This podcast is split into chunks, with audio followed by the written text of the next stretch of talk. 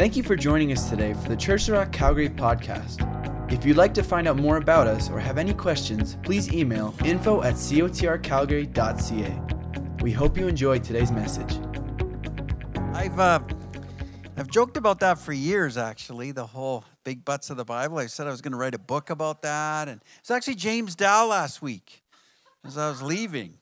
He was we were talking about what was next. He said you should do a series, Big Butts of the Bible, and I went away and I thought I think James was that was the voice of God. I just I thought I think that's what it is, and so uh, began working on it this week, and I'm actually really pumped about it. Um, because here's the reality of the Bible there are a lot of places in the Bible that deal with um, our perceptions versus God's perception, right? So there's thing, there's place in the Bible where it's you know people we think this way, we believe this way, but God says this, and so that's what this series is about. It's about how God intersects us and through his word, he challenges us and he says, This is what you might think the truth is, but the truth is this. So we're going to look at that over the next few weeks, actually, because there's a lot of buts in the Bible, right? There are a lot of big ones. So we're going to look at some of the big buts of the Bible. And um, this today, I want to start off with uh, one that obviously in my life has been really big, that I've had personal experience with dealing with, which is um, anxiety. We're going to look today at not anxiety, but peace. And we're going to examine that in the scripture. Here's the cool part of this. So, as I mentioned, uh, you know, early in the week, got the sense that this would be the good series to go into. And then God just highlighted it all week to me. I just love it when a plan comes together because this passage we're going to look at today, I, I, that, that was where I wanted to start. And so Val and I were early in the week, we were at the um, Saskatchewan, Manitoba Lifelinks Pastors Retreat. And again, for those that might be visiting, we're part of a network called Lifelinks International. And it's throughout the north, uh, northwest United States, Western Canada. We have some churches in Britain. We have some churches overseas in Uganda and Vietnam and so forth, India.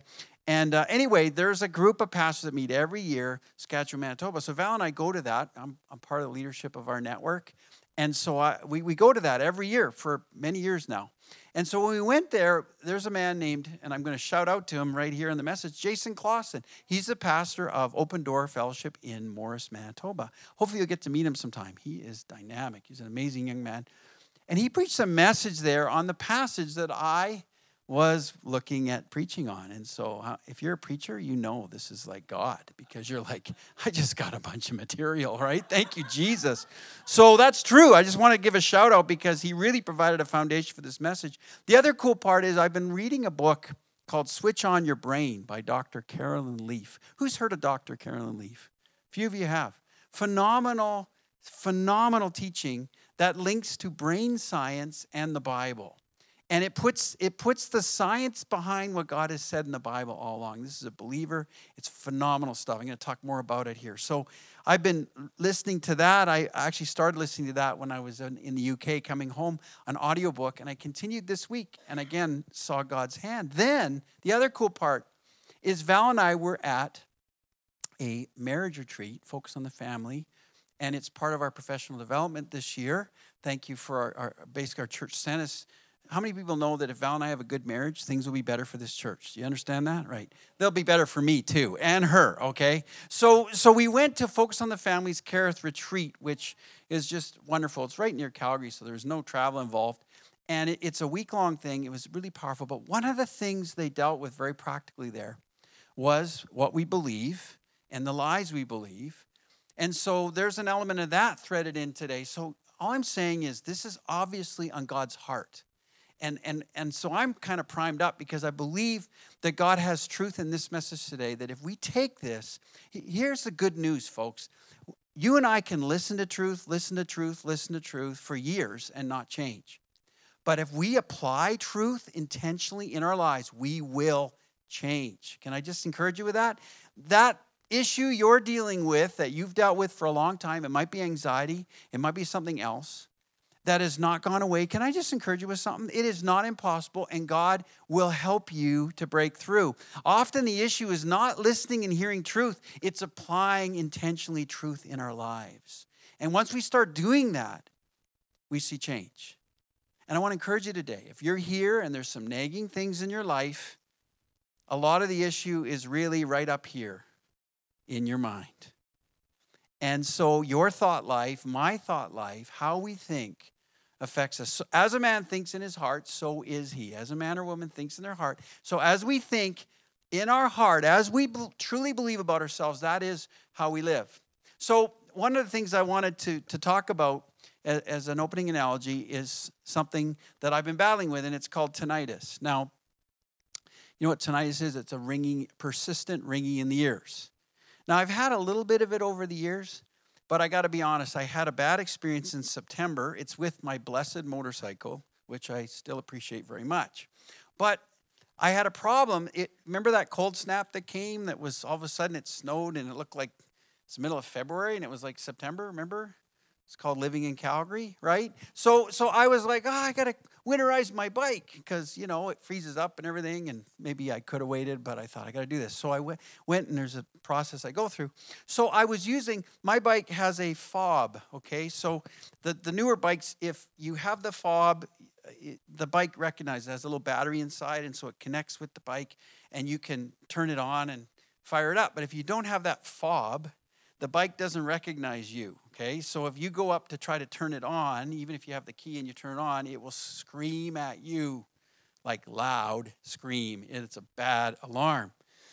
So what happens is sometimes the fob, the battery gets old.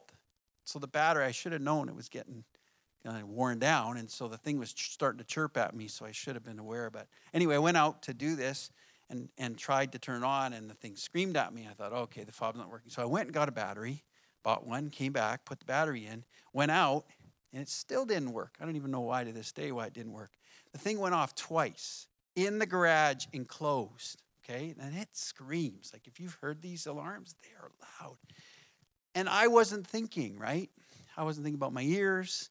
It just happened so quickly. Well, since that time, I've had this ringing in my ears that won't go away. So if you want to pray for your pastor, pray, pray that the ringing in his ears would go away because it is bugging me. But that's not why I shared that. What I shared about it is this the interesting part of tinnitus is it actually isn't real. It's a, it's a sound in your ear that isn't actually a sound, it's your perception of the sound. So, so what happens is if you focus on it, it's really real. But if it's diverted to something else, in other words, if I have a sound, like at night, we have like this water uh, sound blocker in our room, which we've used for years, well, then I don't actually hear it. And so I sleep really well. So, so it's the perception of it, it's what I focus on. What I'm saying is the problem is not actually the problem. The sound that I hear in my ears is not actually the issue. It's me hearing the sound, it's me focusing on that or focusing on something else. Can I just say something to you? The issue in your life actually isn't really the issue. It's how you see it and how you perceive the issue in your life. It's how you sense what's going on. Let me give you another example. So, snow. When I was a kid, I loved snow, right? I remember snow angels, right? I remember looking at them in, as a five year old under a microscope at the, you know, in kindergarten, going, wow, that's amazing. I remember going down a hill um, with snow as a kid. We were, we were quite poor at the time, and so I asked mom if I could use our metal tray and put a string on it. She said yes. Metal on snow goes very fast. I actually had a really cool time with my tray. So much so that the guys with the really professional sleighs asked if they could use my tray. Seriously. I was very popular with my tray. But but but but I love snow. Snow was great. Skiing, everything else. Today, not so much. I'll be honest. I don't like snow so much.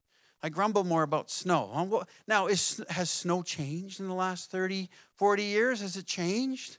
No, it's still the same as it was when I was a kid, but my perception of it has changed. Right? Now it's like the biggest waste of time having to shovel this snow every day. Seriously. Grumble, grumble, grumble, grumble, right? That's, and I don't think about the fun I could have anymore. I think about how inconvenient it is. What's changed? Has the snow changed? No, my perception of the snow, my thinking about how the snow impacts my life, my viewpoint of the snow has changed. What am, what am I saying?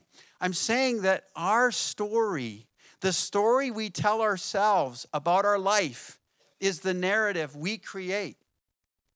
You, you, there could be two people who have a very similar life.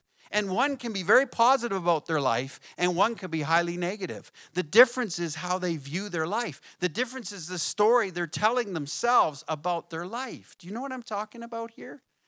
We've all, we all have stories that we tell ourselves about our existence, either godly, biblical, uplifting stories or very negative, depressing, discouraged stories. But we, we have a narrative that we believe. And getting to that narrative is the key. If we want to change our perception, if we want to change even our daily walk, we need to change what we believe first actually sometimes i don't know if you've seen this but sometimes i can think well if this would just get better if my life would just improve in this way i'd feel so much better about everything. How many people have been in that position and then life did get better and you really didn't feel much better about everything? You ever been there? And you realize hey wait a minute it's not actually the circumstance that's affecting my life. It's my view of the circumstance. It's my story about my life now, here's the good news God actually has an upper story for all of our lives. You and I have an existence, we have a way we're living, we have a narrative we're, we're living out.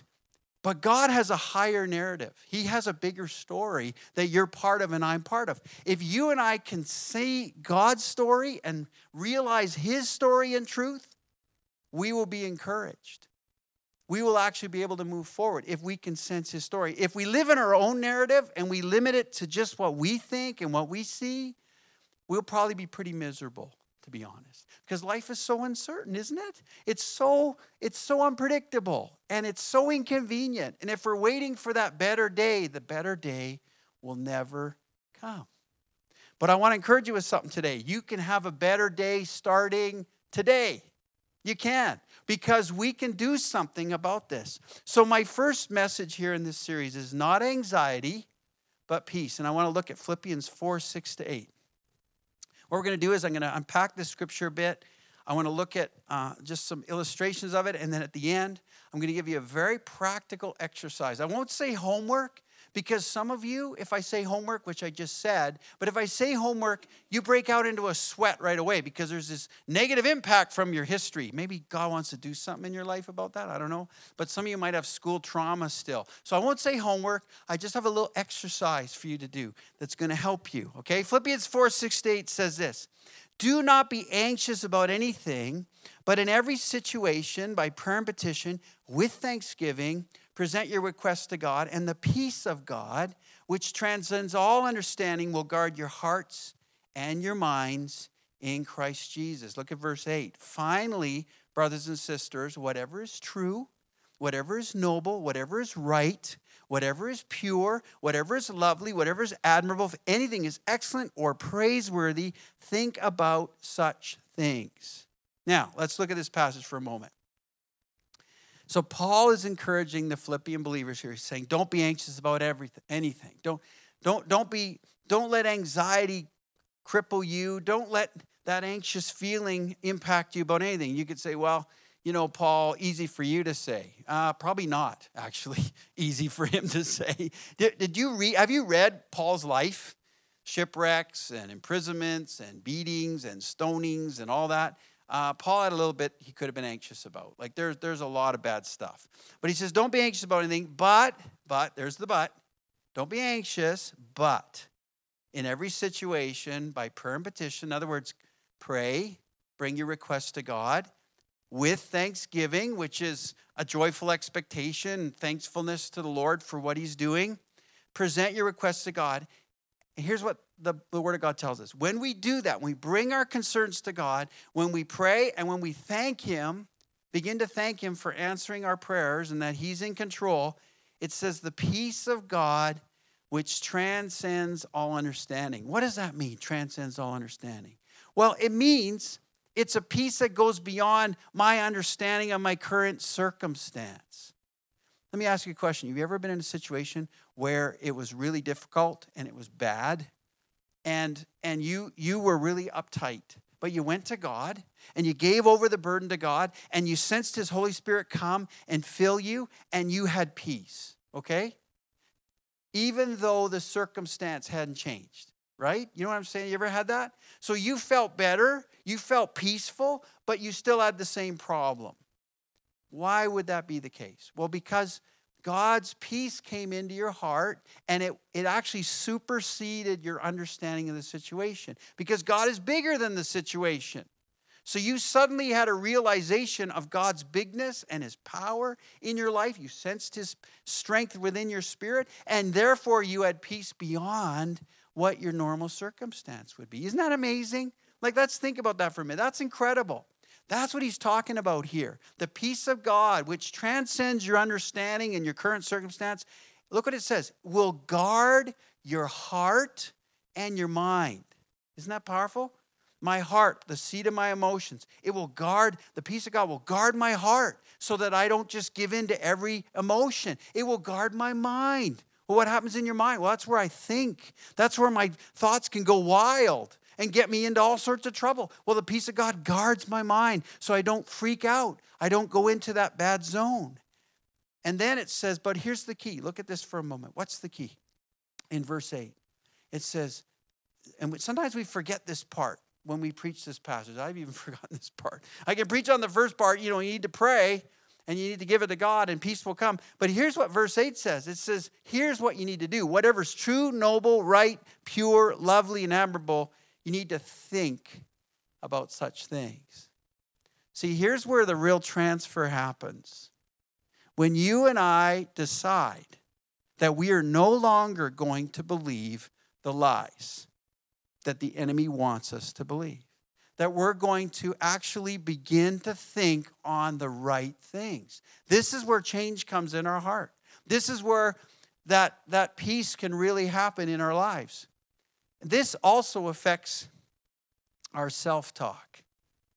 You know what our self talk is, right? It's what you really say inside to yourself all the time. Scientists say that self talk actually can be as quick as 1,300 words a minute in your brain. 1,300 words. Think about how much you're talking to yourself all the time. You say, I don't talk to myself. Well, you're telling yourself things about yourself all the time. What you believe about yourself, what you believe about your circumstances, what you believe about who you are, what you believe about who God is, these things play within your mind all the time. And you're talking to yourself inside. You're telling yourself things, you're believing things. And if we can change that narrative, see, that's the narrative, that's the story of our life. If we can change what we're telling ourselves, we can actually see improvement in our life. We can actually see our attitude shift. Are you getting me here? Does this make sense? Are we okay? It's quiet here this morning. I mean, it, it's quiet most days, actually, but it, it just feels quiet. Okay, we're okay. Maybe you're just thinking about it. Okay, I know you are. You're just processing, and I get that. So, our self talk, what we tell ourselves about our lives, and you know, here's what Jason Clausen said. I took this quote right out of what he had, he had shared. Look at this. This is really good, Jason. We are defined by the stories we tell ourselves. And if we don't actively engage in telling ourselves good stories, i.e., the truth, we will be defined, listen to this, by either the loudest voice around us or the biggest obstacle in front of us instead of the bigger God above us. That's why I love this quote. So we don't if we don't take command and say I'm going to choose to believe what's right here, then the biggest voice around us is going to determine what we believe. The biggest problem in front of us will determine what we believe instead of letting the God above it all determine what we believe. Does that make sense? See, we can't be passive about this. We can't be passive, folks. And when we walk in passivity and just kind of let things happen and, and aren't intentional, we will, we will be up and down and all over. Because A, there's an enemy that doesn't like us, and B, there is tough stuff in life. We're going to get hit with different circumstances. We have to be able to handle that. We have to be able to go deeper in what we believe. And so here's the first thing I want to say to you about this it's important that we recognize the truth about where we're at. One of the things you don't, you and I don't want to do is just deny our feelings. See, sometimes I think as Christians we've gotten into trouble because what we've done is we told people, hey, just ignore how you feel. That's not real. You know how you're feeling right now? That's not real. Just quote the word of God now. Like to just go in there and quote the word of God and believe, because that's real. But what you're feeling right now, that's not real. Ignore that, deny it. Well, faith isn't denial. Okay? And if you read my book, little slight plug. If you read my book, though, first chapter, I talk about that. That faith isn't ignoring reality, it's actually facing reality. And so look at David. I've, I've quoted him before, but I want to quote him again. Psalm 42, verse 5 to 8. This is in the Bible, by the way. If you have a question about is this proper, should we actually be real about how we feel, it's in the Bible. God allowed David to write this, and then it's in the Bible. So I think it's biblical. Look what David does. He goes, Why am I so depressed? Anybody ever written that in their journal? Maybe. Why am I so, this is like David's journal. Why am I so depressed?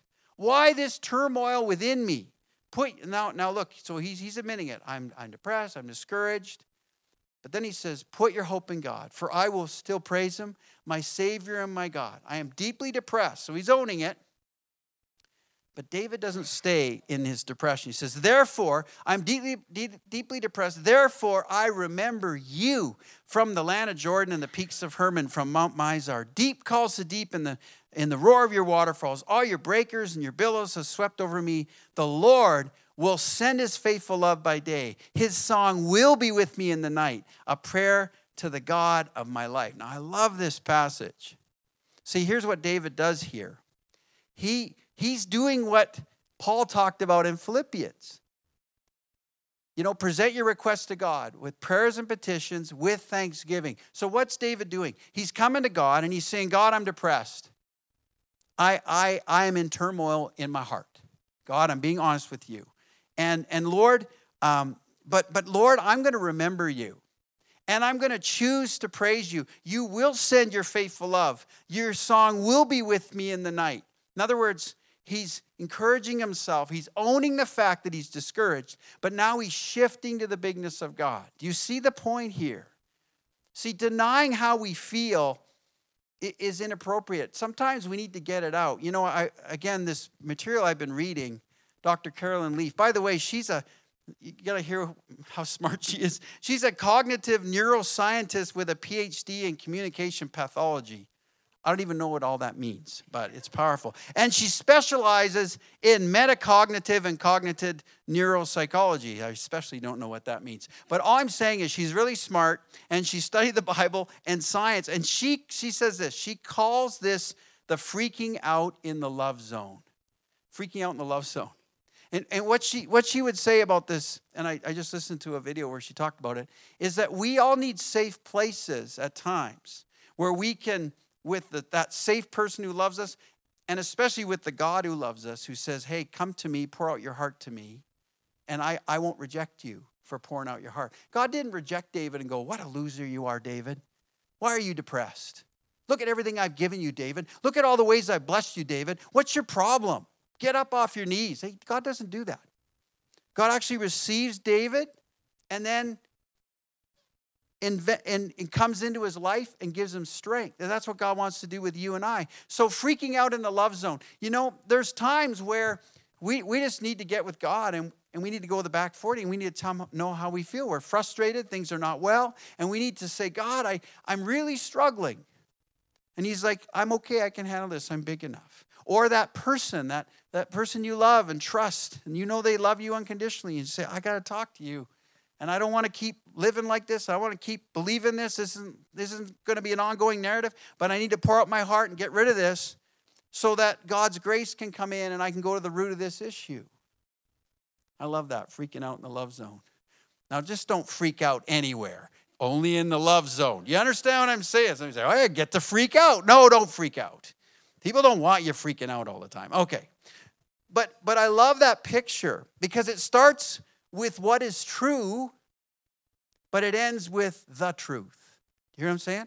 It starts with where I'm at, what's true in my life right now, the reality I'm dealing with, the pain I'm dealing with, the difficulties I'm facing. But, but if we do it right and we bring it to God, it ends with the truth.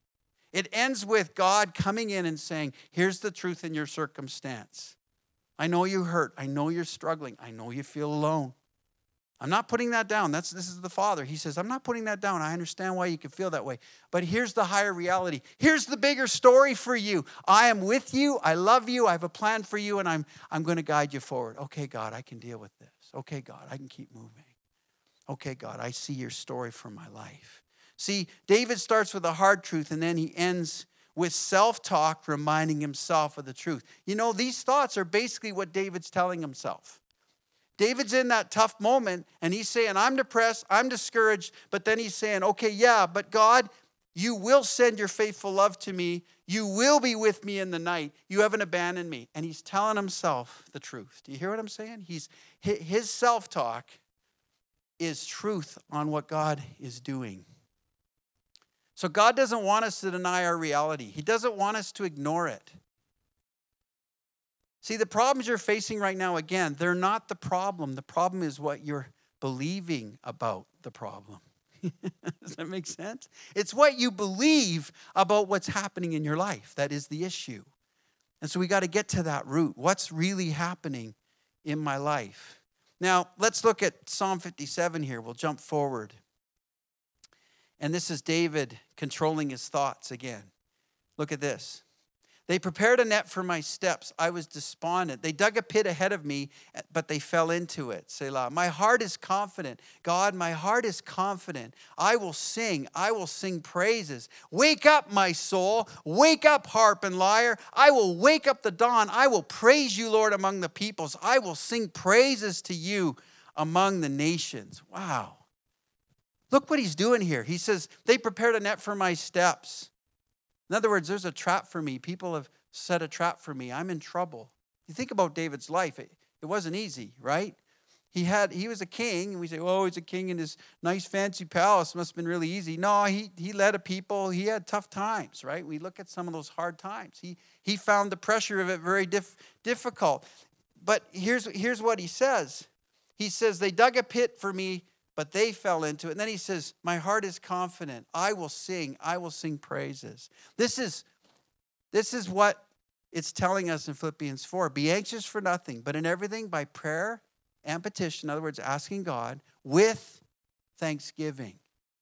This is what David's doing. He's coming to God, he's presenting his concerns, he's presenting his needs, and then he's then he's stirring himself up in thanksgiving and saying, "Yes, but you are the Lord, and I'm going to sing praise, and I'm going to wake up my soul. I'm not going to sit here in this stupor anymore.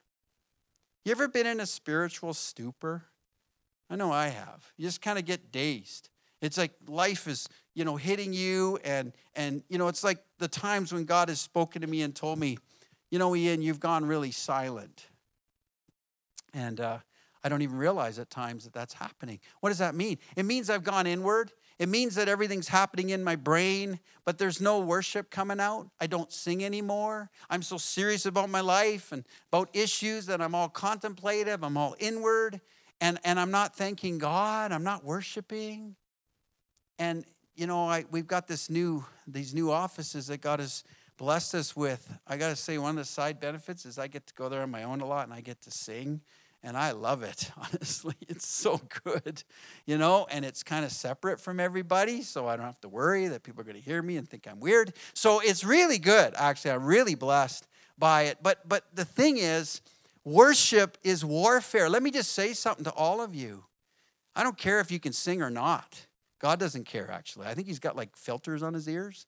I think he's just like, wow, you sound like, you know, Mariah Carey. You know, like you're like, well, I'm not even close to that, right? But but but it's just like your your voice. But I, I don't know. I think God, because he listens to us. I mean, he does like joyful noise, right? It seems to say, make a joyful noise. My point is, listen, even if you're not a great worshiper and you think, you know, I, I can't carry a tune, God likes your worship. Lift your voice. If you think about it, if you can sing, why can you sing? Why were you made to sing? Obviously, to bless people, sure, but ultimately to worship God. And something I've told myself is the audience of one. Father, uh, you gave me a voice to worship you. Wasn't wasn't really for other people, it was so that I could worship you. And so I'm going to do that. I'm going to, on my own, without anyone else around, I'm going to worship you. So let me just say this whether you can sing well or not, lift your voice.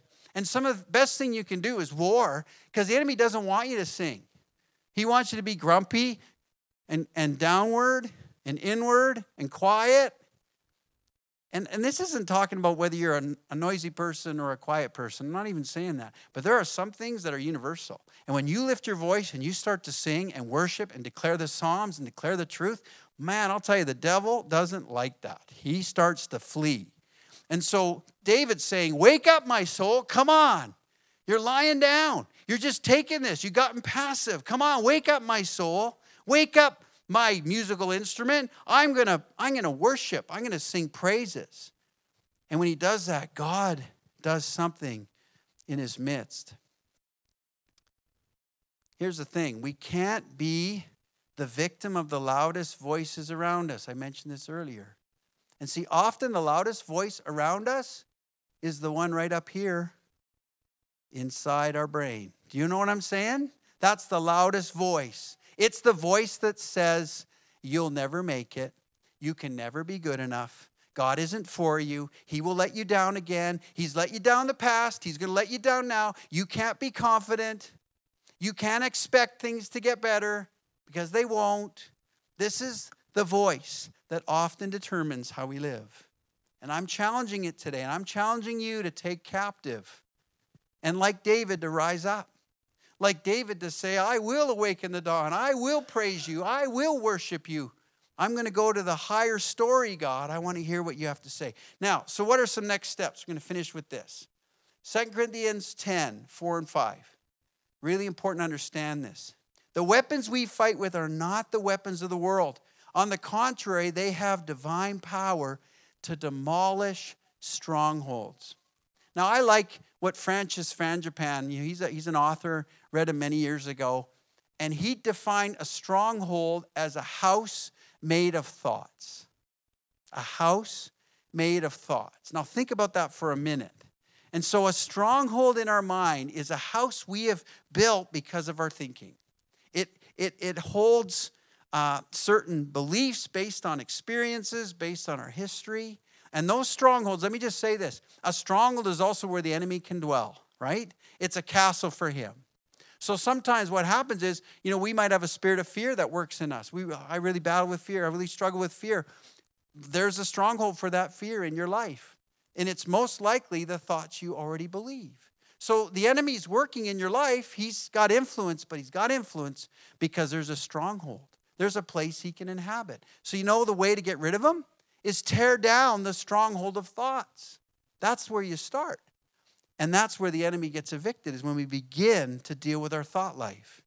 And so it, it, it has divine power to de- demolish strongholds. We demolish arguments and every pretension that sets itself up against the knowledge of God, and we take captive every thought to make it obedient to Christ.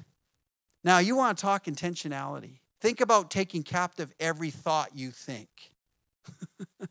that can be sobering. Wow, there's a lot of work to be done, right? I got to take captive these thoughts. What it's saying is don't allow your thoughts to run rampant. Don't allow thoughts that are contrary to the biblical truth that God has given you, that are contrary to God's love and care for you, to just run in your mind. Don't allow them. You need to take them captive. And that means actually assessing where do they come from? Why do I think? What do I think, first of all? What's running in my mind? I would encourage you, and that's part of the assignment, not homework. Part of the assignment I'm going to give you is to consider what your self talk is, to stop long enough to think, what do I really think and believe and, and say to myself every day? What is it? God, what is it? And begin to write it down. Begin to grab a hold of it. That's taking captive that thought or that self talk. And then we take captive every thought to make it obedient to Christ. So I want my thinking to obey the truth through Jesus. That's what I want. Now, I'm ways from that. I have lots of work to do, but I need to be proactive just like you are. I can't allow dominant thoughts in my life that are not godly. They will just pull me down emotionally, they will take away my confidence. You know, if you think of depression and discouragement, what is at the root of them, of those feelings? It's thoughts, right? If I'm depressed and discouraged, ultimately it's because I'm believing something, right? I'm discouraged today. Why are you discouraged today? Well, it's because I'm believing something. Now, it could be that life's really tough and there's a lot of hard things happening. And again, we don't want to diminish that. But what am I believing about that? God, is there a higher truth here that I need to tap into about my life that will help me so I don't become discouraged, so I actually can rise up and be encouraged? That's what I'm talking about. So I want to encourage you to do a seven day experiment to take captive your thoughts, to capture your self talk. If we can hand out those sheets, those people who are Im- embedded in the crowd with the sheets I'm going to hand out, we, we have like secret agents. We have some sheets for you, and I'm, I'm going to go through them in a minute here. But I want you to do a seven day experiment to take captive your thoughts, to capture your self talk. We'll talk about that in a minute. You know, there, there's a book that I'm reading. It's called Switch on Your Brain by Dr. Caroline Leaf. And in it, she actually has a 21 day detox plan that she outlines for people to detox their thoughts. Have you ever thought that your thoughts could be de- they could be toxic? Your thinking could be negative and toxic and actually limiting your performance? Absolutely, right? So she has a 21 day process that, that, that she takes people through to help them deal with the prevailing thoughts in their life and actually be cleansed of bad thinking. Um, I'm, I'm going to do it myself. Uh, I'm excited about it. But I, I, let's start with seven days. Dr. Leaf says the minute you're aware of something a thought, it becomes weaker. So, the first step to making our thinking, our bad thinking weaker, is becoming aware of it. Actually acknowledging, oh, I believe this. This is negative. This is wrong and ungodly. Okay. That's the first step to making it we- weaker. This is interesting, and I, I'm, I'm not going to be able to get into this very deeply, but do you realize that when they do brain scans and stuff scientifically, that memories in the brain are, are they look like trees? Yeah, yeah. Naomi's obviously read this book. She knows. Oh, you you listen to Caroline Leaf. So they look like trees, and and the fruit on the trees actually changes as your thought changes. It's it's amazing science. Science is backing up what the word is saying, and I won't get into it too much. But the reality is, for us to see our thought life change, we actually have to go to the root of why we think that way. Why we think that way. And so, what I want to look at here, uh, I'll just uh, show you this sheet. So, if you've got one of these now, which I think you all do, thank you to, to, to um, Kim and Audrey for handing them out. Um, you're going to see on the front page it says countering negative thinking, okay? So, so I want to just walk through this with you. So, on the left side, it says behavior, thought, and belief, all right? So, that behavior, thought, and belief, that's that's either the way you're acting, that's a thought you're thinking, something you believe, okay? That's where it starts. Second column says, Where did it come from? In my life, when I've realized that I believe something, I'll give you an example, okay? So I used to believe, and I believe God has healed me from this. I still have to walk in that. Sometimes I can go back to it. But I used to believe that unless my performance was perfect, it didn't matter. I believe that. Now, you imagine the pressure that put on me to perform, right? I have to be perfect. If what I do isn't perfect, it's not acceptable, okay? I used to believe that. Why did I believe it? Well, one of the reasons I believed it was when I was a kid. One reason, I think there's multiple reinforcements, but one reason was that when I was a kid and I was in grade one, uh, I was a great printer. Now, if you looked at my printing today, you would realize that I have backslidden a long way from grade one. But in grade one, I was fastidious. I was perfectionistic and I would write very carefully. And so much so that, that I was of the top three printers in my class. I know. In grade one, that's a big deal. So they put they had parent teacher night and they put my printing up on the wall. Wow, the wall of fame, grade one. My printing's there. Now my parents were going to class. They were going to parent teacher night. So I was anticipating the glory that would result from my parents seeing my printing, right? Seriously, big deal to me. So I remember my parents left, they went there, and I thought to myself, they're gonna be in my classroom, they're gonna see my printing. It's gonna be amazing when they get back. So my, my parents pulled up, they came in, and I remember I ran to my dad or went to him quickly, whatever. He was taking his coat off, and I said, Dad, Dad, did you see my printing? Did, did you see it? It was on the wall. Did you see my printing, Dad? Now, what am I looking for? I'm looking for affirmation. I'm looking for my dad to say, Yes, and you're amazing, right? That's what I'm looking for. And instead, God bless my dad. He was human, he made a mistake. I don't think he had affirmation always in his own life at times. My dad, being kind of perfectionistic himself, says, Yeah, but it was a bit crooked. right? My little seven year old heart just, right? Oh, okay. Wasn't good enough. Dang. I was hoping that you you could affirm me. I was hoping that you'd tell me I did a good job, but it, but it was a bit crooked. Even though it was on the wall, it wasn't good enough. So, what did I take from that moment? I took that it had to be perfect or else I wouldn't get affirmed, number one. And I took that I probably could never do it perfect enough. Because, I mean, I had worked really hard to do that, right? Do you see the two things that were implanted in me? So when I dealt with that lie, I had to go back and deal with that memory. I had to forgive my dad, understand that he's flawed, that he didn't mean to hurt me, but I had to forgive him. And I had to break agreement with what was said that day, with what happened. That, that Lord, I forgive my dad, and Lord, I thank you that I don't have to be perfect. I thank you that that um, you accept me the way I am, and that, that God, even though I'm not perfect, you love me and you accept me, you affirm me, so I don't have to strive to try to be perfect. And that's helped me a lot over the years. But you understand. So, where did it come from? And I, I would encourage you to ask that question. Where, why do I believe that? Where did it come from? It might be a parent, it might be a situation at school, it might be something at work, who knows? But you need to find out what it is. Ask God, where did it come from? God knows where it came from. He'll tell you. And then, what is God's truth? Is number three. What is God's truth? So, Lord, what do you say about that? And then, lastly, get a backup scripture. Now, this is really important. One of the key shift points for Val and me was when in 2001 we went to a, a ministry time and they encouraged us to write out all the misbeliefs or, unbe- or wrong beliefs that we had. And once we started listening to God, like I had pages of them, pages of things I believe that were not true. Unbelievable. So I did. We did this with every one of these. We found, uh, you know, what the truth was. We wrote down the truth. We wrote down the scripture, and then for like two months we went over it and over it and over it.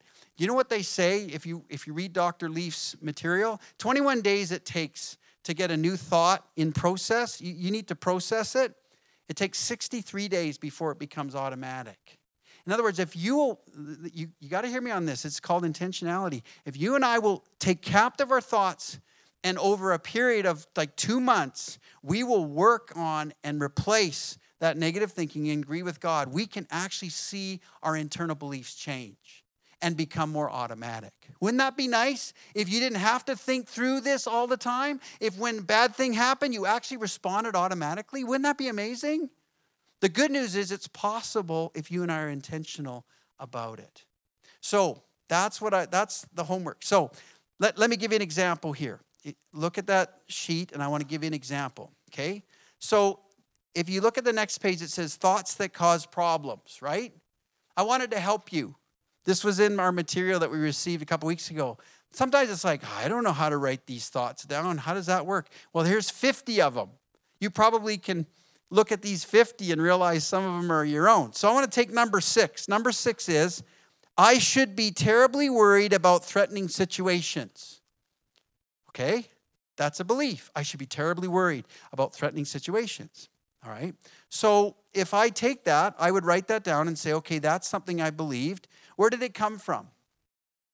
Well, if I ask God, it might be a situation in my life where I was terribly threatened and I felt incredibly anxious and I believed that that was normal and I needed to always feel that way. So I need to ask God, um, what is God's truth? Well, God's truth is that I don't need to be anxious, that I don't need to give in to anxiety. I think I actually have it up here. So, where did it come from? Let's go back to that. Sorry, I forgot this all. When I was a kid, I felt threatened and unprotected at times. I thought being anxious was the natural way to cope. That might be it, okay? Let's look at the next one. What is God's truth? I don't need to be anxious because when I pray and ask God to help me, His peace will guard my heart and mind. He promises to protect, keep me safe, and work in my circumstances. Okay, that's the truth. And lastly, what's the scripture? It's the one we just went through Philippians 4, 6, and 7. Do you see how that works? There's the lie, there's why I think it happened, and now here's the truth. That's what I'm encouraging you to do. Write it down. Write it down. And remember, this passage is the foundation, Philippians 4, and then we're done. Do not be anxious about anything, but in every situation, by prayer and petition, with thanksgiving, present your requests to God, and the peace of God, which transcends all understanding, will guard your heart and mind in Christ Jesus. Verse 8 Whatever is true, whatever is noble, whatever is right, whatever is pure, whatever is lovely, whatever is admirable, if anything is excellent or praiseworthy, think about such things. What you want to do is replace your bad thinking ultimately with this type of thinking that will heal your, your brain, heal your mind, and give you peace and help you to walk in God's ways. Here's some resources for you, and then we'll pray. Here they are. I think it's right there. I want to encourage you to listen to this on YouTube Detoxing Your Mind, an interview with Dr. Caroline Leaf. Amazing interview, okay? And then Switch on Your Brain by Dr. Caroline Leaf. I recommend. It's a great book, all right? Can you stand with me, please? We're going to pray. Thank you for joining us today for the Church Rock Calgary podcast. If you'd like to find out more about us or have any questions, please email info at cotrcalgary.ca.